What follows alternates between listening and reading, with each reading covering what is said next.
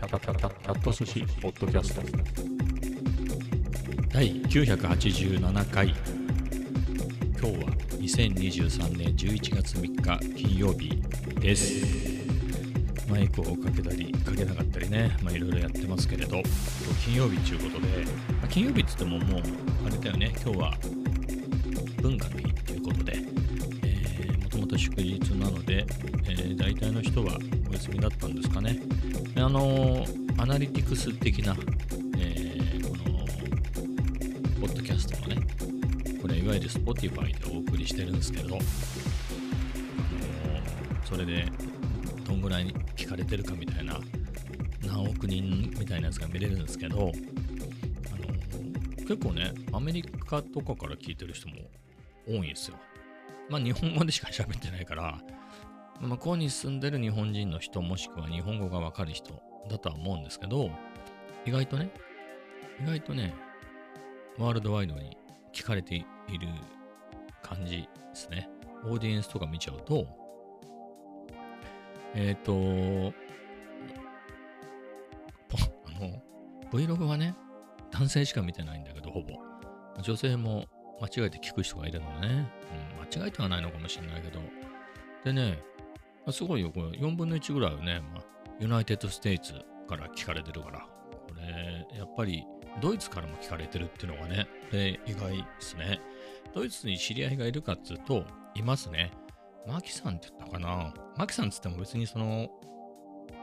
女性ね、女性だけど、あの、道場でね、なんつったらいいのかな、まあ、空手つながりの人です。えっ、ー、と、旦那さんがイエースさんだっけかな？イエースさんっていう人だったと思うんですけど、あの、まあ、空手一家の人で、僕よりは年若かったはず。えー、で、えー、国際結婚でドイツ人の旦那さんと結婚されて、えー、旦那さん、で、僕が初めて会った時はお子さん結構ちっちゃかったのよ。やっぱりそんぐらいの空手一家になると、もう幼稚園、日本でいうとこの幼稚園ぐらいからも習習わせちゃうんだけど、まあ、そんぐらいの頃で。えー、っていうところでもう、その子もね、ずいぶん大きくなったけど、いっぱいトロフィーとか取っちゃって、えー、英才教育してるんでね、まあ、そんな感じのイエンスさんだったね。んで、イエンスさんは、だからやっぱりさ、国際結婚の人もさ、特に海外、休み多い系の国とかだとね、やっぱりバケーションで、やっぱり年一ぐらいには日本に帰ってきたいよね、みたいな。ましてや空手一家ともなったらさ、もう旦那さんからしたらさ、奥さん、まあ、日本が好きで日本人の奥さんもと結婚するパターン多いからね。その上空手が大好きで、空手の道場、日本の空手の道場、しかも中先生の大使塾に行けるし、まあなんだったら総本部にも行っちゃうし、まあ、えー、あの先生やこの先生の道場にもいろいろ顔出しちゃうよみたいな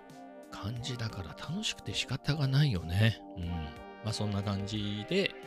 えー、知り合ったんですけど、まあ、別に特別何かをやってる、特別なつながりはないですけど、まあ、空手仲間っていうところで、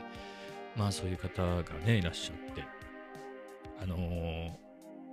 一応やってる Facebook ね、あのただのインスタグラムのやつを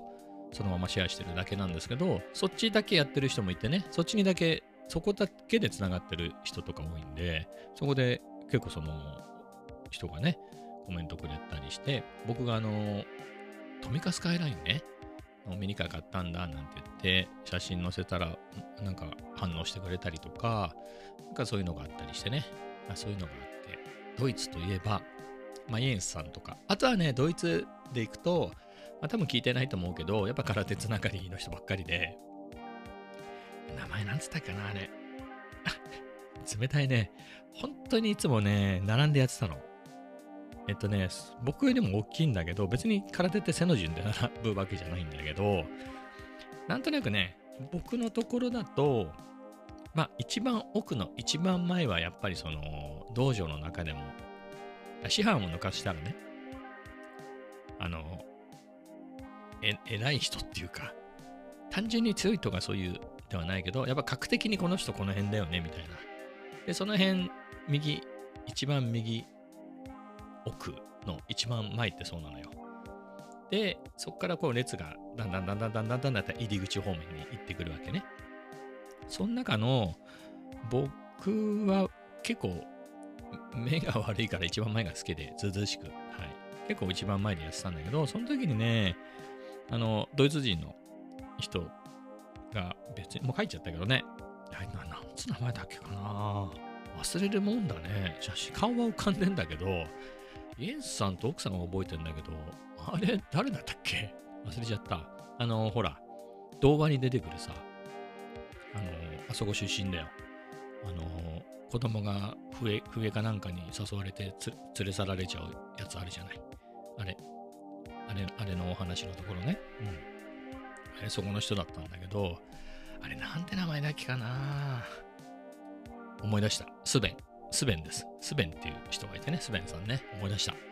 えー、スベンが、えー、ま、ま、お互いね、もう、うん、一番前。一番前目立つじゃん。前の方がいいんだけど、一番前は、いや、目立つでしょ目立つから、この、こう、サボ、サボる気はないんだけど、ちょっとね、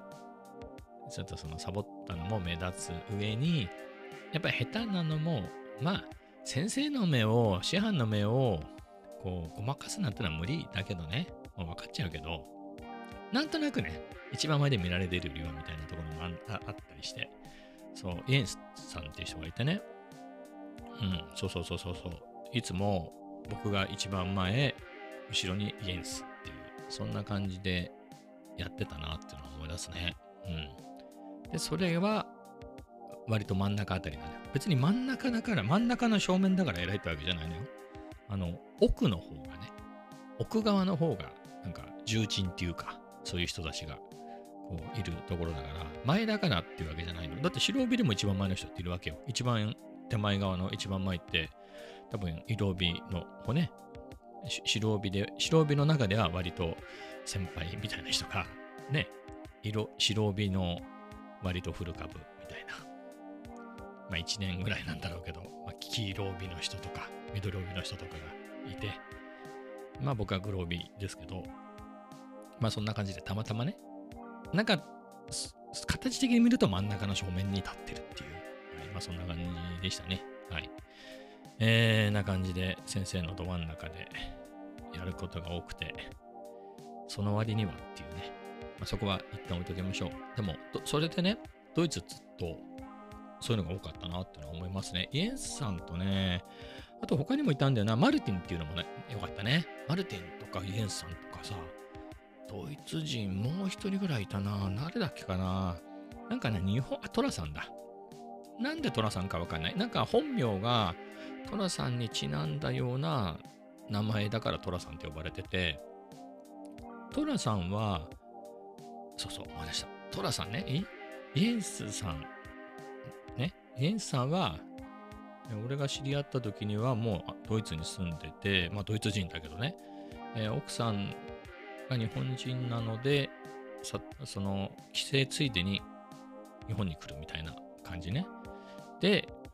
えー、っと、名前せっかく思い出したのにまた忘れたね。えっ、と、スベンね。スベンっていうのは日本に住んでるドイツ人なの。もう帰っちゃったけどね。スベンさん。で、あと、せっかく思い出したのにまた忘れた。マルティンね。マルティンは、あの、東大に留学してた人ね。頭いいんだよ。うん、マルティン。マルティンと、もう一人ね、麦さんっていう人。なんで麦さんっていうのかわかんない。あだ名なんだけど、ドイツ人の人で、その人は、俺がどう、今、その最後に行った道場にしばらく行ってない間に入れ違いで来ていて、で、帰っちゃって、まあ、年一ぐらい日本に来るみたいな、そんな感じですね、麦さん。あと、その寅さんですね。寅さんは僕が、えー、最後に行った道場に最初に入った時に、うわ、いたはずだね。うん、寅さんいて。で、もう一人、あの女の人誰だったかな可愛らしかったな。ドイツ人のね、名前なんつったっけな ?Facebook では繋がってんだけどね。マレンさんっていう人だね。マレンっていう名前の人で。うん。いう人とかね、ドイツ人がとにかく多いのよ。なんでか知んないけど。で、ドイツ人が全員めちゃめちゃ頭がいい上に、日本語がペラペラっていうね。なんか、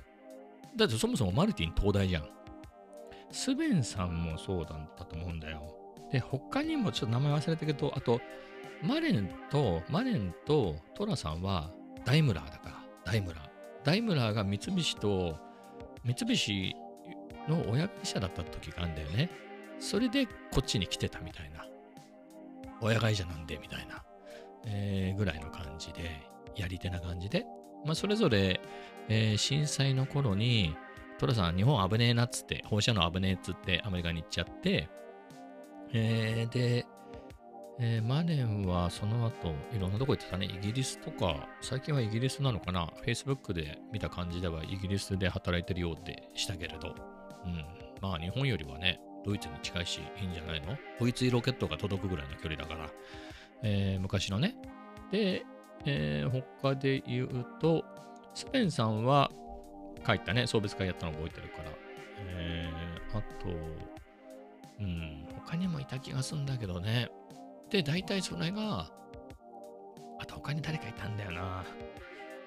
大体ね、東大に留学してるか、あの、あれだよ。和光、和光、あれ、なんだっけ、ほら。すごい賢い人が働く研究所あんじゃん、あれ。なんつったっけ、あれ。思い出した。理研ね。理研。理化学研究所？もうそこ。ドイツ人みんなそんな感じ？えー、そんな感じの人ばっかりだったね。うん、ドイツ人、空手は強いし、頭はいいし、もう日本語ペラペラだから、基本ドイツ人の人たちとは日本語で話してたね。あんまそこに他の日本語話せない、英語は話せますみたいな外国の人が来れば英語で話してたけど、基本日本語だったね。うん。で、まあ、そうそう。それでいくと、マネンさんね、ちょっと小柄で、トラさんもスベンも、スベンさんは僕よりでかかったね。180何センチ。トラさんもでかかった。けど、イエンさんってどうだったかな？でもちっちゃいってイメージはないな。でもマレンさんっていうね、女性は結構、女性、まあドイツ人が大きいのかどうかよくわかんないけど、日本人の感覚からしてもかなり小柄な感じだったね。なんか、えっ、ー、と、毎年恒例のね、春だっけかな、6月ぐらいかな、なんかクソ暑い時期にやってた気がするけど、まあ、合宿ね、えー、大使塾の合宿に行って、なんか待ち時間暇だななんつってね、2人で、こう、鉛筆や練習したりしたっていうのはね、懐かしいね。今そういう世界から完全に足を洗ってるからさ。で、リモートも通り越して休職してるでしょ？なんかドイツ人と鉛筆をやってた、すごいよね。鉛筆っていう方があるのよ。結構最後来るって回るから、もう50代になったらきついなっていう方なんですけど、まあ、当時30代だったんで、まあ、くるんって一回転してもね、まあ、いい感じで。でも、楽しかったね。なんか、鉛筆合わせようかなんつって。ちょっと、ドイツ人と鉛筆やったっていう、懐かしい思い出ね。まあ、ただ、中先生の道場にいたら、もうそんな外国人の人とっていうのはもう、毎回のことなんだよね。もともと外国人の人が、日本に住んでる外国人の人がいるっていうのプラスで、やっぱり超有名人だから、めちゃめちゃ外国から来るからね。で、総本部の春秋の、あのー、集金合宿。こんなこと言っていいのかね？もう関係ねえからいいか。まあ、つまり、そこでね、えー、商談審査なんかも含めて外国からね、あのー、合宿国内外合宿ってのをやるのよ、総本部で。そうするともうゾロゾロゾロゾロ世界中からさ、カルテカが集まってくるのよ。で、そのカルテカの人たちも、やっぱ自分の生徒を、こう、連れてくるんだよね。俺の想像なんだけど、多分その人たちも、ちょっと上乗せして、こう、料金、こう、ツアーみたいなのを組んで、自分の分はそっから出てんじゃねえかなっていう気がするんだけどね。だってさ、ありとあらゆるセミナーにこの人出てるなっていう人いるもん。やっぱりそういう人になると。海外でもセミナーってあるからね。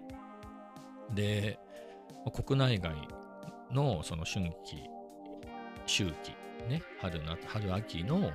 合宿の時期になるといっぱい来るじゃん。すとね、毎年のことだから、まあ、顔見知りになるでしょあ、またあの人だみたいな。で、Facebook なんかでも友達になったりして、そうするとさ、まあ、人、ロシア人なんだけど、ドイツの合宿にもいるし、チェコの合宿にもいるし、この人はすげえな、シベリア鉄道で移動してんじゃねえかとか、いろいろ言われてたけどね、もうすごい熱心だよね。まあ、プロでやられてるっていうことだったね。まあ、プロっていうのは別に格闘家っていう意味じゃなくて、その、えプロの空手の先生として向こうではやってるから、やっぱりその本物の技術というか、総本部のね、型とか基本とかって、やっぱ解釈が結構変わるんだよね。やっぱ常に進化してるから、昔はこうだったけどみたいなのを、昔の本かなんかで、そう、勉強して、昔のビデオなんかで勉強してたりしてると、今そうじゃないからみたいなことって結構あんの。まあ、だからやっぱ常に最新のをやっていくわけよ。えー、なので、あの、本気の人はね、やっぱり日本も好きでしょ日本も好きだし、まあそう言ってね、世界中の空手家と交流を深めるみたいな感じで、みんな友達だよね。あの、そうやって世界中の合宿に行ってるような人たち見てると、だから Facebook がそういう写真で埋まるわけ。あのタイムライン見ても、ああ、麦さんとロシア人の人と、あのフランスのなんとかさんと、あと、なんだかな、ヨシフ、ヨシフ、ヨシフさんつったっけかな、ブルガリアかなんか忘れたけど、の人が、あ、この合宿でも一緒になって記念撮影してるわとか、うんえー、そういうのがあったりとかね、えー、非常に懐かしいな。って。まあ、そういうのはね、ちょっと、あれだね、あのー、アナリティクス？何のアナリティクス？Spotify のね、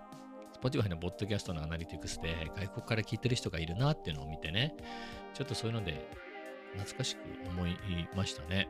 いい思い出だね。やっぱそういう外国の人たちとね、たくさん交流したっていうのは。特に今なんかね、戦争なんかも多かったりして、バチバチやってるでしょ。あのー、最近はほら、まあ、イスラエルだったりするからね。あの、今話題はロシアのことみんなもうウクライナとか忘れがちじゃん。まあ忘れてない人もいるかもしれないけども、ニュースはもうあれ、そっちになっちゃったでしょ。ね。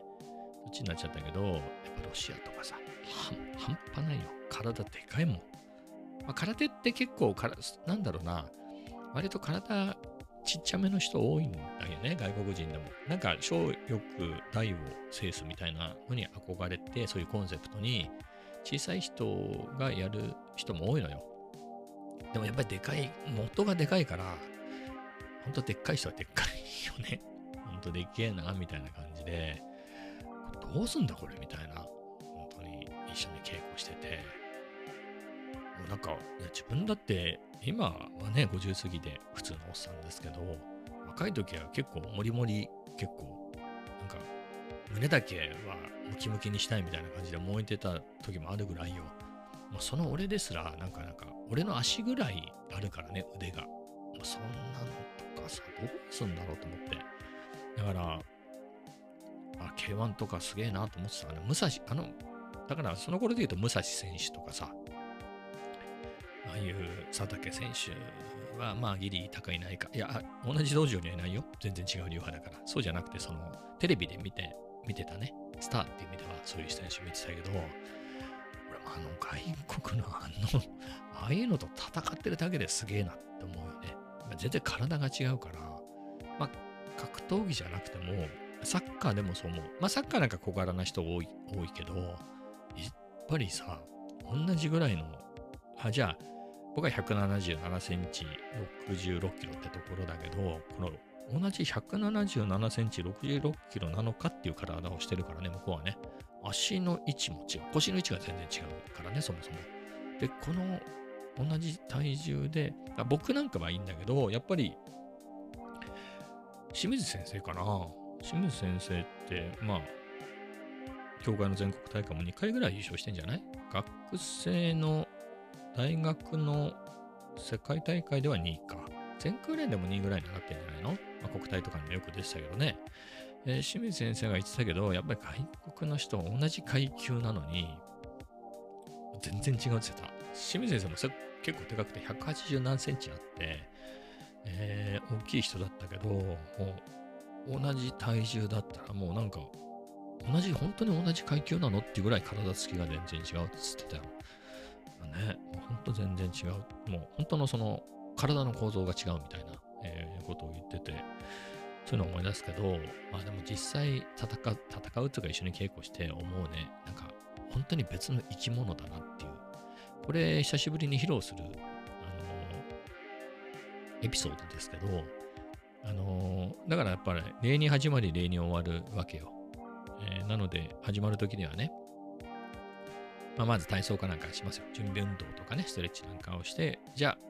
あ OK ってなったら正座して、黙想してね、して、やべ、順番忘れてたけど、まあ、道場君っていうのがあってね、まあ、その、消灯館なんで五条君っていうのがあるんですけど、まあ、そうやって、そういうそういうのを言って、それで、あの、先生に礼、互いに礼みたいなので、で、そこから始まる。終わりも同じように、同じことやって終わるんだけれど、あの、その外国の人さ、いつもいる人だったら別に何とも思わないんだけどさ、あのね、あれなんつったっけかな、ロシアのね、えー、っと、わ、なんだっけかな、ババレン、バレンさんじゃなくて、それマレンさんはドイツ人でしょ？えー、っとね、なんつったっけかな、ロシアの、ちょっとカタカナで書いてあった、忘れちたな。まあ、なんとかっていう人がいたんだよ。その人すっごい真面目な人で、すげえだかね、190ぐらいはあるんじゃないの ?100 キロはあるだろうなっていう人。デブではないよ、でも。そういう、もう、さっき例に出した、あの、全部の合宿行ってんのかな、この人。いつ、逆に全部の合宿に行ってたらいつこの人空手教えてんだろうっていうね、それを、それが仕事だとしたらみたいな。ひょっとしてロシアの富豪なのかなみたいな、えー、思うぐらい、えー、の人なんだけど、えっ、ー、と、その人と、こう、立つとさ、だから俺は177ぐらいしかないわけ。で、向こうは190ぐらいあるのよ。で、で、最後終わる時も、この序列があるのね。段の高い順に前に並ぶの。まあ、前、何ですかね、なるわけよ。先生の道場めっちゃ人気だし、ゲストが来たら余計増えるから、でいくと、まあ、黒帯からだんだん奥にね、黒帯でもやっぱりほら、6段、7段の人とかね、まあ7段つうと中先生とかになっちゃうけど、まあでも、まあ、5段、4段とか、そういう順に並んでいって、まあ僕も黒帯だからこう並んでいくんだけれど、ちょうど自分の前が、その一緒にその稽古して、こう、組手をやったあいつだったのね。そう、190とかあんだぜ。その人が最後正座して、正座するじゃん。ね？正座して終わ、礼して終わるから。正座した時俺より小さかったんだ すごくない？え、どんだけ、どんだけ動画短いのってことでしょ？俺より大きいんだよ。俺より大きいのに、正座したら俺より小さくなったっていうね。何この魔法みたいな。本当にそんぐらい体が違う。だからそんだけ足も長いっていうことでしょもう、あれで戦うんだもん、すごいよね。テレビとかで見てるとさ、まあ、最近テレビも見ないんだろうけど、あのー、ね、まあちょっと最近の人がわかんないからだけど、じゃあ昔で言うと武蔵選手なんかもさ、もうヘビー級だからもう体大きいじゃん。でも全然外国の人とやっても、全然同じ体つきに見えるけど、まあ実際はっていうことだよね。そんぐらい差があるってことでしょ。もう足だから、隣に並んだら、武蔵選手の、わかんないよ。俺の体験からすると、同じヘビー級で、多分武蔵選手と同じぐらいの体重の人が、一緒に並んだら、武蔵選手の乳首あたりに腰があると思う、大体。そんぐらい足長い。ね。それ、リーチ、足のリーチも全然違うでしょ。だよくあんな人と戦おうと思うなと思ってさ、俺ね、あのリングに立ってるっていうだけですげえなって思ったよね。武蔵選手に限らずね、いろいろいたでしょいるいたでしょ今もいるでしょそういう人たち。すげえなっていうね、そういうの、リスペクトだね。まあ、それで言うと、やっぱ体なんかがぶつかるようなスポーツは同じだね。同じっていうのは、そのサッカーなんかも結構体が直接こう触れ合っちゃうじゃん。バーみたいなね。こうなんか結構あれって突き飛ばしたりするよね。そういうスポーツだよね。なんか転んで痛そうにしたりもするしさ。あれ、まあサッカーなんかちっちゃいっつったってさ、ちっちゃいもの同士で体のつき、あれ、全然つき方違うと思うから、すげえなっていうね。まあその点、ゴルフは直接あれ殴ったりはしないでしょ、あれ。クラブで殴殴り合ったりとかはしないからね。まあでも、やっぱ力がある方がね、パワーがあるから。まあでもその割さ、マイク・タイソンみたいなすごい人がなんかめちゃめちゃ飛ばして、みたいな、いうのは聞かないよね、ゴルフって。そこまではいらないっていうことなの？なんかさ、飛ぶなら飛ぶ方が良くない？なんか劇的にさ、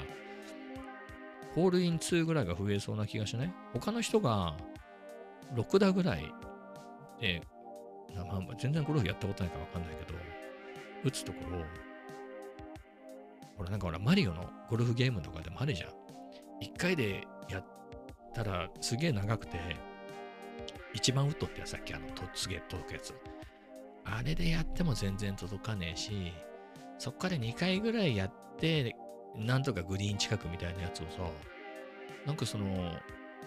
マイク・タイソン、まあなんか昔のね、ああいうマイク・タイソンみたいな体型の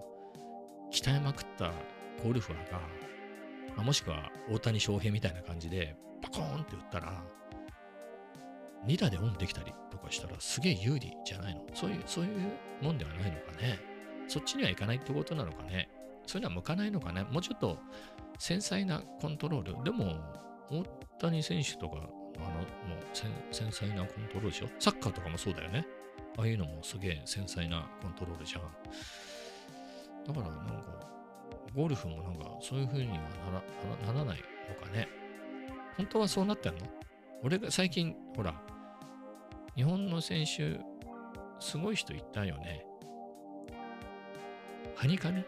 はにかみ王子みたいな人いたじゃない。その人じゃなくて、なんか結構活躍してる人がいた気がするんだけど、なんか、あんまりね、やっぱテレビ見なくなっちゃったっていうのもあるせいなのか、あんまり見ないもんね。ゴルフもほら、ウッズとかね、タイガー・ウッズとかがいた頃はさ、タイガー・ウッズがタイロン・ウッズみたいな体型しててさ、すげえバンバン飛ばしてたら、まあ、タイガー・ウッズは相当飛ばしてたんだろうと思うけれど、ねえ、まあ、ゴルフやってたことがないんで、なんとも言えないんですけど、ね、すごいその常識外れのさ、え、ここ、ここ、1打、1打でオンみたいな、そういうテクニックの問題じゃなくてパワーでさ、みたいな、そういう時代は来ないのかね。なんか、詳しくはわかんないですけどね。F1 とかはないよね。フィジカル鍛えてるけど、あれ体がでかすぎるとさ、あれ、あのマシンの設計に不都合があるから、あれちっちゃい方がいいもんね。だから昔のさ、レッドブルってすげえでっかい人いたよね。マーク・ウェーバーとかって大きい人じゃなかったっけ？ね、あんまり大きすぎるとね、結構あれだから角田、角田選手とかいうさ、170ぐらいのさ、小柄な人の方がね、マシン的にもこういう、あと軽い方が有利だからね、あの、マシンの最低重量が決まってんだからさ、あの、最低重量っつってもま、そこまで重くしろっていう意味での最低重量ね、危険だからこんぐらい重くして、安全な対策も取れよっていう意味での最低重量だから、ね、自分が痩せるしかないじゃんみたいなね。なので、あんまり大きい人って、まあ、でっかい選手はいるのはいるけどね、あんまり大きすぎるとね、そういう意味では結構、コックピットも狭狭かったりするじゃん。なんか、一緒、あの、なんだろう、メインの、メインっつうか、ファーストドライバー的な、えー、人がね、すげえ小柄でその人に合わせて設計したんで、すげえでか188センチみたいな人がドライバーになっちゃったらなんかうまく入りませんみたいなことにね。なんかそういうでっかい人いたよね。188はともかく。まあ、なのでね、まあ、ああいう F1 なんかはまた別だろうけども、ね、随分話ずれちゃいましたけれど、なんかね、昨日言い忘れた何かがあったんだけど、何の話をしようとしたか全然忘れたね。今日で言うと、今、7時15分ってとこだね、夜の。なので、今日ね、喫茶店とかも一切行かずにずっと引きこもって、いろいろ、あれだね、MPC いろいろいじってましたね。あ、そこで進捗があったんだ。まあ、もったいないから今度話す？こんだけ空手の話しちゃって、後ろに MPC の話をくっつけてもさ、ね。まあ、簡単に言うと、やっぱり喋んのかよっていう話ですけど、まあ、MPC にね、あの、僕のは MPC-1 なんで、無線なんとかがないのよ。Wi-Fi とかないのね。まあ、受信できないっていう意味で。ただ、ESA の、ね、端子はついてるんで、まあ、そこに、そこ経由で通信はできるんですけど、それをやるのにね、えー、買った時で言うとセットアップするのに、まあ、僕のその隣の部屋にある無線の、なんつうの？ルーターだね。大元の。そこに挿して最初セットアップできたのよ。で最初それでうまくいったんだけど、その後スプライスの設定を、あなんか最初の初期のやつはやって、アカウントだけ。その後スプライス実際3ヶ月始めるんでみたいなことね。入って、それでまた設定するってなったらなんか全然繋がんなくなっちゃって、これ困ったなって、大元なとこでやっても繋がんなくなったし、で、あれこれやって、結局、えー、っとね、まあ、そこまで行くのめんどくさいと。そもそもバッテリー内蔵でもないから、電源とかいろんなもの持っていかなきゃいけないからね。なので、えー、使ってないタイムカプセル。アップルのね、タイムカプセル。当時で言うと、その、今で言う AirMac Extreme、今ねえのか。あの、無線 LAN のね、基地ね。それにハードディスクがついたものがあったんだけど、昔。それ持ってて、もう使ってないんだけど、それあるから、それを、それで Wi-Fi の中継機代わりにして、そこに無線 LAN の、あれじゃない、有線 LAN のね、えー、端子がついてるから、そこからつないで、そのタイムカプセルの、えー、いろいろ設定を変えたらつながったの。それだとつながって、えー、ちゃんとあの設定とかもできるし、スプライスの登記なんかもできるようになったんだけど、不便だよね。タイムカプセルをそのためだけに置いとかなきゃいけないし、えー、それも結構古いやつだから電気食うし熱くなるしさ。これも不便で、まあ最近ね、スプライス結構使うようになったんで、まあ、意外と同期したいなみたいなところがあって、あの、MPC-1 でね、入れるのに、まあ SD カード経由で入れたりとかもできるけど、まあそういうのなしでネットでできるなら楽じゃんみたいな、えー、思ってたんで、なんとか手元にあの Mac を Thunderbolt 3のドッキングステーションにつないでるので、そこに LAN の端子があるのよ。だそれを使ってインターネット共有ができないのかと思ったら、一応理屈ではできるってなって、それで試したけどできなかったのよ、結局。何かっていうと、まあ、僕は、僕の MacBook 今、えー、Wi-Fi でインターネットにつながってるんだけど、その Wi-Fi でつながってるインターネットを、えー、まあそこからまた Wi-Fi 基地としてね、えー、Wi-Fi で他の機器にインターネットを共有するってこともできるんだけど iPhone だったり何だったり。それ以外にもね、えー、まあドッキングステーションだったり何でもいいんだけど、まあ USB 経由、USB じゃないな、サンダーボルト3か。で、そのドッキングステーションに LAN ポートがあるんで、そこにつないだ機器だから LAN ね、有線 LAN を共有、使って共有するっていうのもできるのよ。理屈の上では。で、いろいろやってできなかったんだけど、なんかできるはずだよなと思って、すげえ今日頑張っていろいろやって、できるようになったね。やっとできるようになったんで、これでね、線がすっきりした。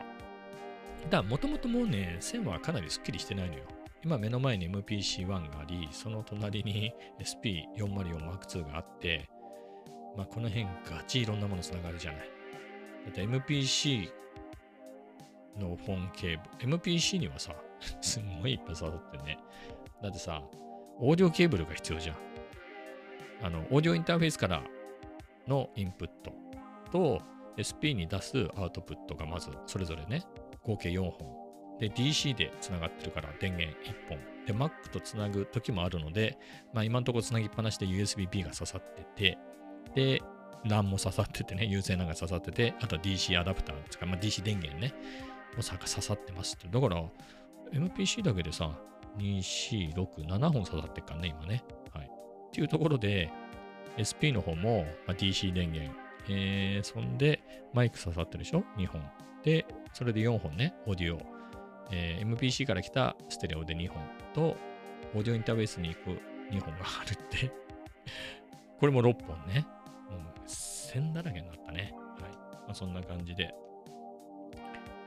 一本増えたところでっていうことだね。もう相当、なんか、かっこよくなったね。うん。なんか、音楽やるってこういうことなのかなみたいなね。はい。えーそんな感じになってきましたけれど、今日はね、まあちょっとお別れでね、最後に今日作ったビート流します？あんま自信はないですけど、今日はね、なんだろう、ちょっと思ったのが、あのーほら、ほら、ほらだって、あの、スプライス入ってるでしょ？もう100もクレジットあって使い切れない。全使っても使っても使い切れない。じゃあ、そのパックで買うと、あの、300個も音源が入ってるから、300クレジットかかっちゃうから、逆に買えねえみたいな。どうすんだみたいな。コツコツ100個やっていくのかよみたいなので、あれなんで、そうだそうだと思って、まあ SP でも使うからね。じゃあ SP なんかを、その、まあ、シーケンサーとしてね、あとラムマシン的に遊ぶのに、まあ、それこそ TR808 の音とかね、サンプリングしたやつを、あの、まあ、似た音って言っていいのかな？一応 TR808 の音ってさ、どんな音楽ソフトにも入ってんじゃないの？だからロジックに入れたやつをサンプリングしたりとかもできるんだけど、まあ、どうせクレジット使い切れないから、ファイルでね、クラップとか、クラップってこうね、とか、あとはスネアとかキックとかそれぞれに分かれてんだったら、そのファイル単位で落とした方が管理もしやすいし、サンプルパッドに割り当てやすいんで、あ、それやればいいなと思って。で、いろいろ見てたんだけど、めちゃくちゃたくさんあって、だから別に、えだってさ、あんな10個とか20個ぐらいしかないはずでしょ？キックとスネアと、まあ、タムが何種類かと、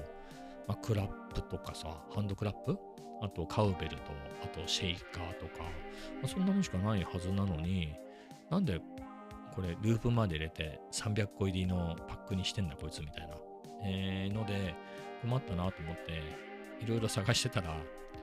そもそもえっ、とスプライスが TR808 の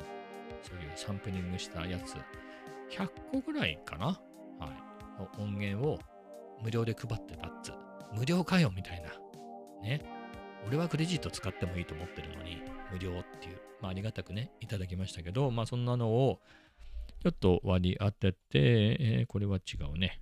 とを小さくしてやってみますか。えっ、とこんなもんかな。はい。SP の音を小さくしてやってあ SP じゃないや。MPC ね。キック何種類も入ってんのよ、まあ、結局設定で音って変わっちゃうからまああるんですけれどあとはカウベル？これがリムショットかな？で、ハンドクラップ。あの、クローズハイハット。で、こう、ススネア。これもいっぱいすげえ種類があったんだけど、まあ一旦こんぐらいあればいいかなっつんで。まあこんなやつを入れてね、えー遊んでみようかなと思ってやってるんですけれど、もう一応ね、あとはね、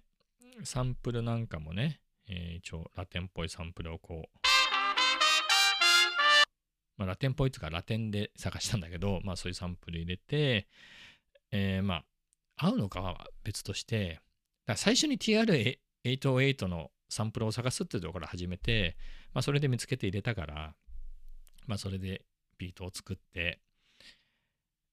で、ああ、じゃあ上に乗っけるのはなんかラテンっぽい何かでいいかみたいな感じでね、えー探したさっきのやつを重ねて、ベースラインはまた例によって適当に入れて、ちょっと気にはいってはいないんですけど、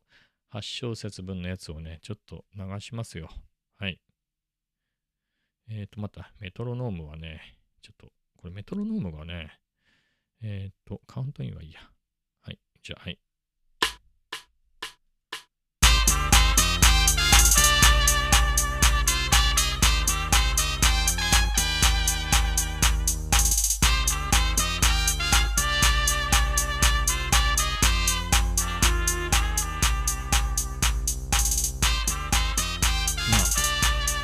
な感じで、えー